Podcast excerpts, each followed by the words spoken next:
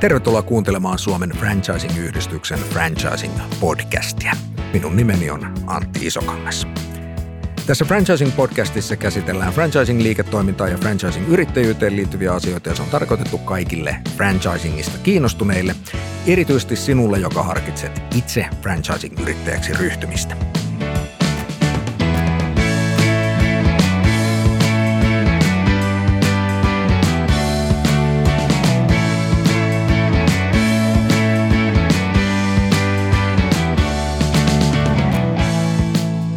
Tämän jakson aiheena on parturiketju M-Room ja me puhumme M-Roomin toimitusjohtajana Markku Kososen kanssa erityisesti yrittäjän työhön, yrityskulttuuriin ja työn merkityksellisyyteen liittyvistä asioista.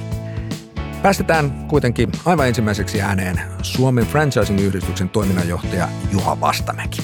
Juha kertoo, miten suomalaiset franchising-ketjut panostavat omaan ja erottuvaan yrityskulttuuriin. No toi on hyvä kysymys. Se on vähän ehkä sellainen uusi asia. Ehkä ajatellaan, että se kulttuuri syntyy sieltä tai, tai tulee tai se liittyy tosiaan toimialaan tai siihen liikeideaan sinällään. Että se on jo, jo vähän sinne konsepti manuaaliinkin sisällytetty se kulttuuri, että miten toimitaan. Se voi, voi liittyä ihan, että miten kohdellaan, millaista se asiakaspalvelu on ja, ja minkälaista henkilöstöpolitiikkaa siinä yrityksessä harrastetaan. Et, et kulttuurissa se koostuu aika monesta asiasta ja mä luulen, että se tällainen fokus siihen kulttuuriin niin on ehkä sellainen trendi että, tai niin kuin uusi asia, että sitä ei ole niin paljon mietitty, että se on rakentunut sinne vähän niin kuin itsestään, mutta, mutta tänä päivänä ää, siihen kiinnitetään kyllä enemmän huomiota ja, ja tosiaan mietitään sen kohderyhmän ja, ja sen brändin ja, ja koko sen konseptin kannalta, että mi, miten se synkronoituu sit siihen sen ketjun kulttuuriin. Et sitä pitää myös johtaa ja, ja ohjata ja, ja ohjeistaa samalla lailla kuin muutakin toimintaa, mutta tosiaan ehkä tämä tällainen yrityskulttuuri ajatus on pikkasen uusi vielä. Siinä oli äänessä Suomen Franchising-yhdistyksen toiminnanjohtaja Juha Vastamäki. Tässä jaksossa keskitytään siis parturiketju M-Roomiin. M-Room on miesten parturiketju, joka tarjoaa ilman kaikkia miehen komeuteen liittyviä palveluita. M-Room on panostanut voimakkaasti digitaalisuuteen ja sillä on myös käytössään jäsenyysjärjestelmä, jossa eri tasoisiin jäsenyksiin sisältyy tietty määrä palvelua vuodessa. M-Room on perustettu vuonna 2008 ja sillä on Suomessa yli 60 toimipistettä. Emroom on myös yksi kansainvälisesti menestyneimmistä suomalaisista franchising-ketjuista. Suomen lisäksi Emroom toimii Ruotsissa, Norjassa, Virossa ja Yhdysvalloissa ja Yhteensä Emroom-toimipisteitä on yli 75. Aikaisemmin Emroom on toiminut myös Saksassa, Tanskassa ja Latviassa. Emroomin tärkeä ominaispiirre on panostus asiakaskokemukseen. Jokaisen parturissa käynnin täytyy olla vaivaton ja mieleenjäävä ja sellainenhan edellyttää sitä, että myös liikkeiden yrittäjät ja työntekijät viihtyvät työssään. Emroom panostaa erityisen paljon yrityskulttuuriin ja työn merkitykseen. Emroomista on seuraavassa kertomassa toimitusjohtaja Markku Kosonen. Markku, miten sä kuvailisit Emroomin liikeideaa? No, me ollaan aina ajateltu se, että me halutaan olla laadukas kokemus ennen kaikkea, että et meidän niin kuin idea lähtee kokemusperästä. Ja, ja, ja sitten me halutaan toteuttaa tämä kokemus mahdollisimman helposti. Ja mehän ollaan valittu jo alusta niin kohderyhmäksi miehet, eli me ollaan lähdetty miettimään, että miten se kokemus räätälöidään miehen tarpeisiin. Ja, ja miten se helppouskin saadaan niin kuin miesten käyttäytymismalliin, koska tässä meidän bisneksessä miehet ja naiset käyttäytyy kovin eri tavalla.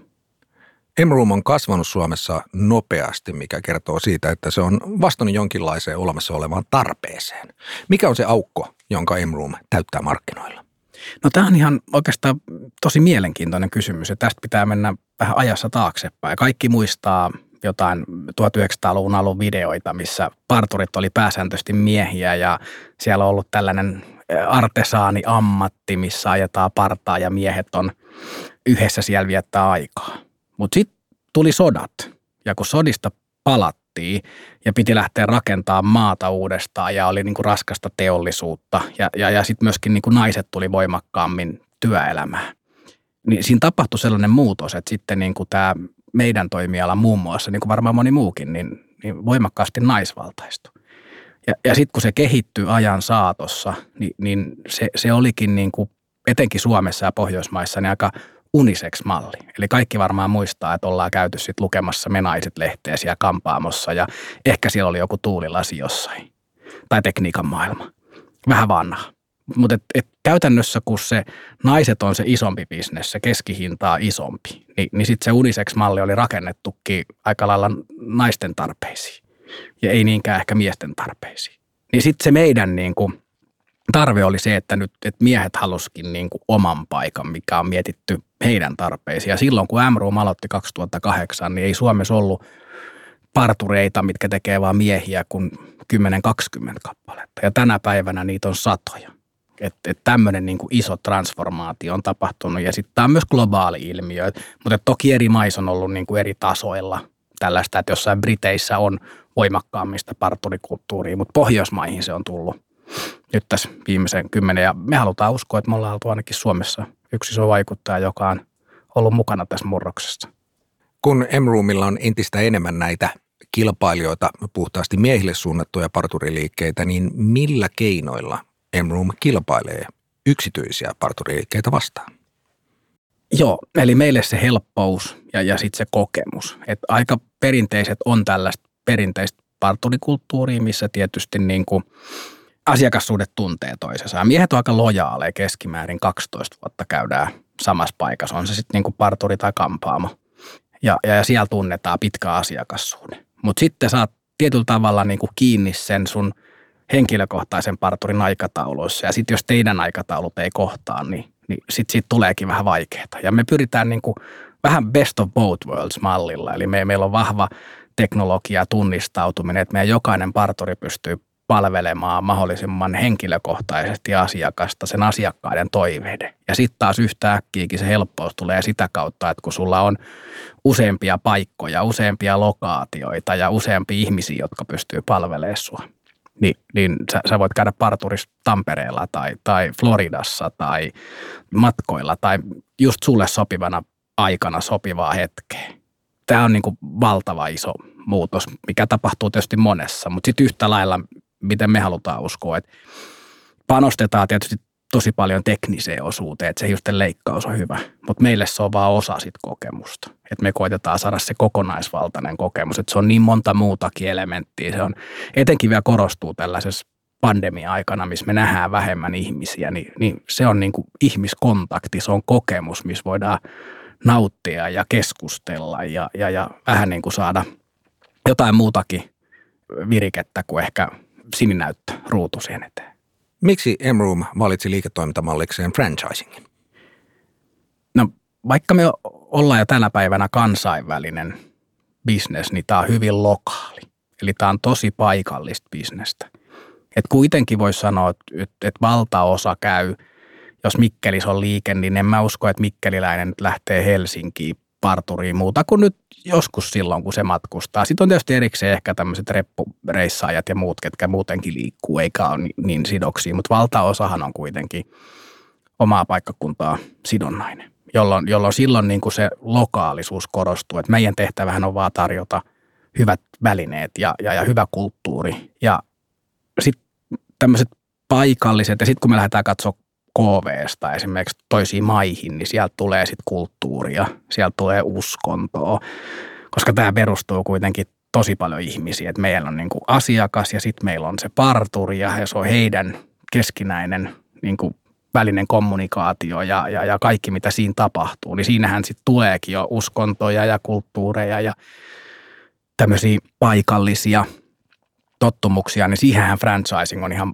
valtava hyvä hyvä, hyvä malli skaalata, koska sitten sulla on siellä se paikallinen yrittäjä, joka tuntee sen paikallisen ihmisporukan ja pystyy mukauttaa sit sitä meidän niin kuin ylätason yrityskulttuuria sit siihen paikalliseen moodiin ja, ja ihan samalla tavalla sit kansainvälisissäkin ympyröissä, niin hyvin vaikea olisi täältä ehkä ymmärtää, mitä kuluttaja sitten haluaa, vaikkapa jo Saksassa ne on hyvin, hyvin erityyppisiä. Millainen on Emrumi yrittäjä? No ehdottomasti tiimipelaaja. ja pitää olla tosi hyvät ihmissuhdetaidot. Et, et meillä se kuitenkin tämä on ihmisbisnes. Että et tämä koostuu niin valtavista ihmisten välisistä kontakteista, niin sun pitää osata johtaa sitä sun omaa tiimiä ja viedä sitä eteenpäin. Sitten tietysti niin kuin franchisingissa yleensäkin niin korostuu sellainen hyvä kyky operoida. Että yrittäjähän hankkii valmiin konseptin, joka on jo koeponnistettu, sitä on kehitetty vuosikausia, niin jotta se pystyy viemään sitä mallia operoimaan hienosti. Et ehkä sitten niin kolikon toinen puoli, että yrittäjäthän taas aika monesti on aika innovatiivisia. Niin sitten jos se innovatiivisuus korostuu, niin sitten me törmätään aika usein sellaisiakin ongelmia, että sitten se lähtee tekemään vähän oman näköistä, kun nyt ei ole kyse siitä, että lähdettäisiin muuttamaan. Että ilman muuta yrittäjät tuo meille tosi arvokasta tietoa ja hyviä ideoita, milloin sitten yhdessä kehitetään ketju. Mutta et, et semmoinen yrittäjä, joka haluaa koko ajan tehdä jotain omaa, niin se ei ehkä franchise-ympäristössä ole parhaimmillaan. Eli tavoitteena on se, että se innovatiivisuus kanavoidaan siihen koko ketjun kehittämiseen tai sitten sen olemassa olevan konseptin sisällä. Just näin. Joo, että ei lähdetä niinku rakentaa uutta. Etenkään se, se on niinku aika, aika usein, varsinkin tuo KV-ympäristössä. Et sit, sit, ja mä ymmärrän, niillähän on hirveä into, kun ne lähtee mukaan uuteen, niin siinä on niinku valtava energia, mutta se pitäisi saada sitten suunnattua oikein, että hei, tätä on ketju tehnyt jo monessa maassa aika monta vuotta, että ei nyt keksitä pyörää uudestaan, mutta totta kai tehdään paikallisia adaptaatioita.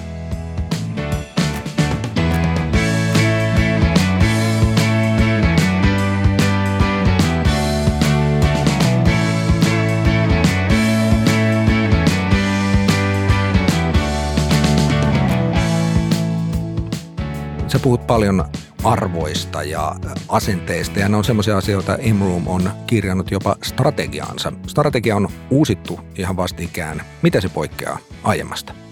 No, aiempi strategia on varmaan ollut tosi kaupallinen ja, ja tämmöinen hyvin suoraviivainen, niin kuin ehkä jopa jossain määrin niin kuin oppikirjamainen.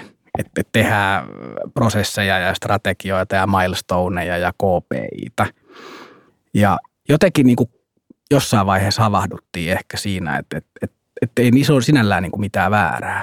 Mutta sitten se jäi vähän piippuun, koska siellä ei ollut sit tunnetta tarpeeksi. Ja sitten se toteutus ei mennytkään koko linjan läpi. Eli ehkä sitten ylijohto oli sitoutunut siihen strategiaan, mutta sitten niin kuin monelle muulle se oli numeroita tai jotain sellaista ei niin konkreettista.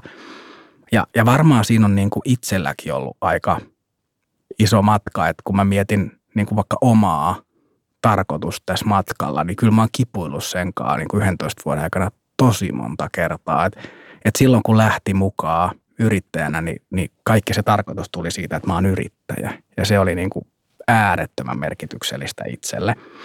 Sitten jossain vaiheessa, kun sä oot todistanut itsellesi, että nyt, nyt niin kuin mä oon yrittäjä ja tässä on saatu jotain onnistumisia ja, ja, ja on sudenkuopista pääty, niin sitten sit jotenkin meille tuli se kansainvälistymismaihe ja sitten mä niin kuin koin, että nyt tämä kansainvälistyminen on niin kuin tärkeä juttu, jotta mä koen niin kuin voimakasta merkitystä ja sitten jossain vaiheessa, kun se vaihe niin kuin tuli tiettyyn pisteeseen ja, ja, ja sitten lähdettiin rakentaa seuraavaa vaihetta, niin sitten jotenkin tulikin se, että hei, että no, mikä se juttu nyt sitten on? Ja, ja mulla on ehkä ollutkin just se haaste, että kun mä en ole koskaan pystynyt tekemään sitä ydinpalvelua, että kun mä en pysty leikkaamaan, mä en pysty seisoa siellä tuolin takana. Ja nyt kun me uusittiin se strategia ja me tuotiin siihen se olemassaolon voimautus, niin mä itsekin voimaannut, että mä, nythän tämä on tämä. Eihän missään vaiheessa se juttu ollut olla yrittäjä. Tai eihän se missään vaiheessa juttu ollut kansainvälistyä, vaan se juttu ollut koko ajan sama alusta asti sitä ei ole vaan ymmärtänyt. Ja sitten kun me porukalla löydettiin yhteinen tarkoitus, niin sitten se strategiakin tuli vähän itsessään. Ja siellä on edelleen KPItä, siellä on edelleen milestoneja, mutta siellä on syvempi juurrutettu tarkoitus. Kun puhutaan tämmöisistä isoista sanoista kuin strategia ja merkitys, niin nousee esiin myöskin sana missio, eli juuri se, mistä sä puhuit, miksi ketju on olemassa. Mikä on M-Roomin missio? No ensin jos lähdetään visiosta vaikka, että mitä, miten me nähdään. Käydään sekin läpi. Niin, mä ehkä käännän nämä näin päin. Tästähän on monesti, että kumpi tulee ensin, onko muna vai kana. Niin mä, mä tykkään ehkä lähteä visiosta liikenteeseen. Eli me niin kuin voimakkaasti uskotaan, että, että maailma on vähän parempi paikka, kun ihmiset huolehtii omasta hyvinvoinnista. Ja, ja jokainenhan varmasti toteaa, että näinhän se varmasti onkin. Ja sitten taas meille niin kuin se hyvinvointihan lähtee sitten varmasti meitä lähellä olevista hiuksista ja ulkonäöstä. Niin sitten se meidän niin kuin missio juontuu tästä, että meidän missio on saada jokainen asiakas tuntee olonsa vähän itsevarmemmaksi ja vähän paremmaksi versioksi itsestään, jonka jälkeen he vaikuttaa positiivisesti myös läheisiinsä. Siksi me ollaan. Ja jos tämän haluaisi niin kuin helpommin kansankielistää, niin me käytetään tarinoita. Että et ajatellaan, että Mikko tulee parturiin ja, ja, ja Mikolla on ehkä vähän huono päivä, mutta sitten se saa, ja se on ehkä vähän epävarma jotenkin. Jotain on voinut tapahtua päivän aikana. Ja, ja Mikko saa tosi hyvän hiustenleikkauksen, saa tosi hyvän palvelun, niillä on hauskaa siinä. Ja, ja kun Mikko lähtee ulos, niin vitsi se katsoo siinä peiliin, että hei, nyt feeling like a million buck. Tähän me tiedetään tähän asti, kun se Mikko on siellä, meidän parturit tietää. Mutta sitten me kuvitellaan, että mitä tapahtuu sen jälkeen, kun se ovi menee kiinni ja Mikko astuu ulos. Niin me uskotaan, että ihan varmasti Mikko hymyilee jollekin vastaantulijalle, jolloin sillä vastaantulijallekin tulee hyvä mieli. Mikko vie ehkä kukkasia kotiin, Mikko ehkä halaa lapsia tai sanoo jotenkin kivasti. Versus se, että Mikko lähtisi tosi sillä samalla huonolla epävarmalla, niin voi olla, että jotain tällaista jäisi tekemättä. Ja näin ollen se, niin kuin se hyvinvointihan kertaantuu. Ja tämähän on se juttu ollut alusta asti. Ja tämän kun ymmärsi ja osa sanottaa, niin tietää joka päivä, että miksi me noustaan tekemään sitä, mitä me tehdään. Pitäisikö useampien suomalaisten franchise-ketjujen pyrkiä kansainvälisille markkinoille? Se onkin hyvä kysymys, että eihän sinällään niin kuin kansainvälistyminen varmaan itseisarvo. Et, et ei se, se ei ole sellainen, että, että niin kuin pitäisi kansainvälistyä. Mutta mä uskon, että jos sit on vahva visio ja missio ja jos niin kuin meilläkin ne tukeutuu siihen, että se on niin helppo sanoa, että meidän on pakko, jotta me voidaan toteuttaa, niin jos sitten yhtiöllä on vähän samantapainen, että se ei niin kuin rajaudu siihen markkinaan, niin silloin se on mun mielestä aika päivänselvää, että silloin kannattaa. Ja, ja sitten jos niin kuin miettii, että lähtisikö kansainvälistyä vai ei, niin musta tuntuu, että siinä vaiheessa on jo niin pitkällä, että sit kannattaa, jos miettii edes sitä. Se on makea matka. Se on siis niin kuin paljon vaikeampaa kuin koskaan voisi kuvitella. Se on paljon vie paljon kauemmin kuin koskaan voisi kuvitella, mutta se, että se opettaa myöskin paljon enemmän kuin koskaan voisi kuvitella. Että niin kuin sit tietää jo what good looks like tai, tai tietää, että on, on tehnyt jotain, niin en mä kyllä, niin kuin, on ollut vaikeaa. Siis pakkohan se on myöntää, tunnettomia öitä ja, ja, ja kaikenlaisia vaikeuksia, mutta sitten taas nyt niin – ei olisi tässä, missä olisi, ei tietäisi ja osaisi. Ja mä uskon, että niin kuin koko organisaatio on niin kuin ruokkinut sitä meidän uteliaisuutta, että, että hei, että, että mennään tonne ja katsotaan, me, me opitaan siellä. Niin jotenkin mä uskon, että sellainen niin kuin hyvä rohkeus ja sitten uteliaisuus, niin se ainakin uteliaan mieltä kansainvälisesti niin ruokkii erittäin paljon. No jos ei puhuta Emroomista, vaan sinusta itsestäsi, Markku, niin mitkä on ollut tämän sun yrittäjyyden ja ketjujohtajuuden kaikkein ikimuistoisempia hetkiä? No kyllä se on ne ihmiset, niin kuin nämä kasvutarinat, vaikka kerrottiin tämän yhden meidän parturin tarina, missä tota, hän päätyi alalle aika voimakkaista tarkoituksellista syistä. Ja sitten on niin kuin kehittänyt, me ollaan pysty auttaa se ammattitaito ja antaa kasvaa. Tai meillä on tarinoita, että, että on tullut ensimmäiseen työpaikkaan meille. Mä muistan, mä haastatellut suoraan, oliko nyt Filmtownin vai Makuunissa, myi karkkia valmistunut just niin kuin Hiusalan koulusta. Ja työhaastattelussa sitten niin kuin työhaastattelun päätteeksi mä sanoin, että nyt varmaan pitäisi mennä tuonne alakertaan leikkaamaan jonkun asiakkaan hiukset, niin kuin koetyö. Ja tämä henkilö sitten että mä en oikein tiedä uskallaks mä, että mä en oikein niin hetkeä leikannut. Ja sitten vähän että no kai sä niin ymmärrät, että tämä työ – sisältää aika paljon tätä justen leikkaavista, että kyllä se sitten vaan lähtee. Ja nyt sitten kohta kymmenen vuotta myöhemmin niin tämä sama henkilö esimerkiksi on meidän operatiivinen johtaja, joka johtaa sitten niin kuin toista sataa ihmistä ja nähnyt sen valtavan niin kuin kasvukaaren ja, ja ollut saanut olla siinä mukana, ehkä jollain tavalla avustamassa ja antaa vastuuta. Niin kyllä se tällainen niin kuin valmentajan poikana, että mä oon tietysti niin kuin, isä oli valment, jääkiekkovalmentaja, niin, niin kotikasvatus on ollut sellainen, että, että se ambitio olisi tehdä niin kuin, auttaa toisia kukoistaan, niin kyllä, kyllä nämä tämmöisiä tarinoita, ja näitä on siis paljon, niin kyllä mä saan niistä niin kuin ne parhaimmat kiksit ehdottomasti. Sä itse et ole käynyt niitä parturialan kouluja, vaan sä oot alalla ollut puhtaasti yrittäjänä ja johtajana. Miten se on vaikuttanut sun tapaan johtaa? Mä, mä uskon, että se on ollut tietyllä tavalla jopa tosi hyvä asia. Mä en ole koskaan voinut tehdä sitä. Silloin mä en ole niin käyttänyt aikaa. Jos mä olisin osannut leikata hiuksia – niin mä väittäisin, että mä olisin leikannut niitä ihan järjettömän paljon. Kun aina on se tilanne, että on liian vähän henkilökuntaa tai, tai on joku kipeä, niin sitten yrittäjähän juoksisi ensimmäisenä sinne sitten tuuraamaan. Ja sitten olisi muita asioita jäänyt tekemättä. Niin mä oon niin kuin ikään kuin pakosta joutunut koko ajan olemaan tietyllä tavalla fasilitaattorin ja mentorin roolissa, joka rakentaa systemaattisesti ympärillä niitä rakenteita, jotta sitten tämä ydinpalvelu voidaan tuottaa. Et se on ehdottomasti se plussapuoli. Tietysti se negatiivinen puoli on ollut se, että mä en ihan pysty ymmärtämään, mitä se itse tekeminen siellä niin kuin ytimessä on, kun ei ole koskaan seissyt siinä tuolin takana. Mutta sitten mä oon sen niin kuin alusta asti ajatellut näin, että no ainoa tapa on sitten vaan luottaa silmittömästi. Ja näin mä oon niin kuin tehnytkin matkan varrelle. Sitten mä oon luottanut niihin ammattilaisiin. Ja onneksi on ollut ympärillä ihmisiä, jotka sitten on niin kuin valtava hyviä siinä. Ja, ja tässähän niin kuin franchise-ketjun niin kuin hyvyys palkitaan, että, että, että on niin kuin, pääsee mukaan valmiiseen konseptiin ja sitten pystyy olemaan mukana siinä, niin se on niin kuin mahdollistanutkin sitä rakentamista.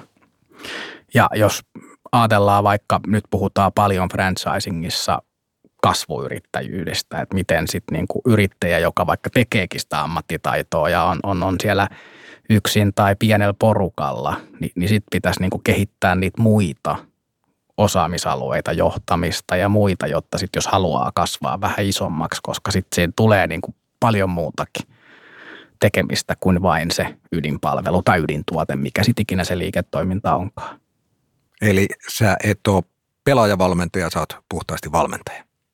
Tässä tapauksessa joo. Et tietysti kyllähän pelaajavalmentaja varmaan olisi sellainen unelma, mutta et vaikka niin kuin on puusepän poika – valmentaja puusepän poika, niin mulle kädentaitoa ei koskaan. Että taitaa olla puukäsityö kutonen. Niin tota, näillä käsillä niin valitettavasti en usko, että opin leikkaamaan. Kyllä sekin haaste tietysti, jos kiva ottaa vastaan.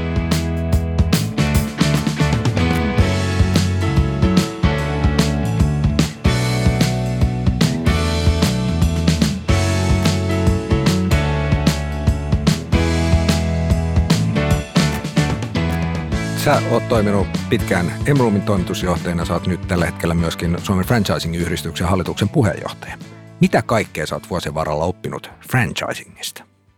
Siitähän on oppinut ihan valtavasti.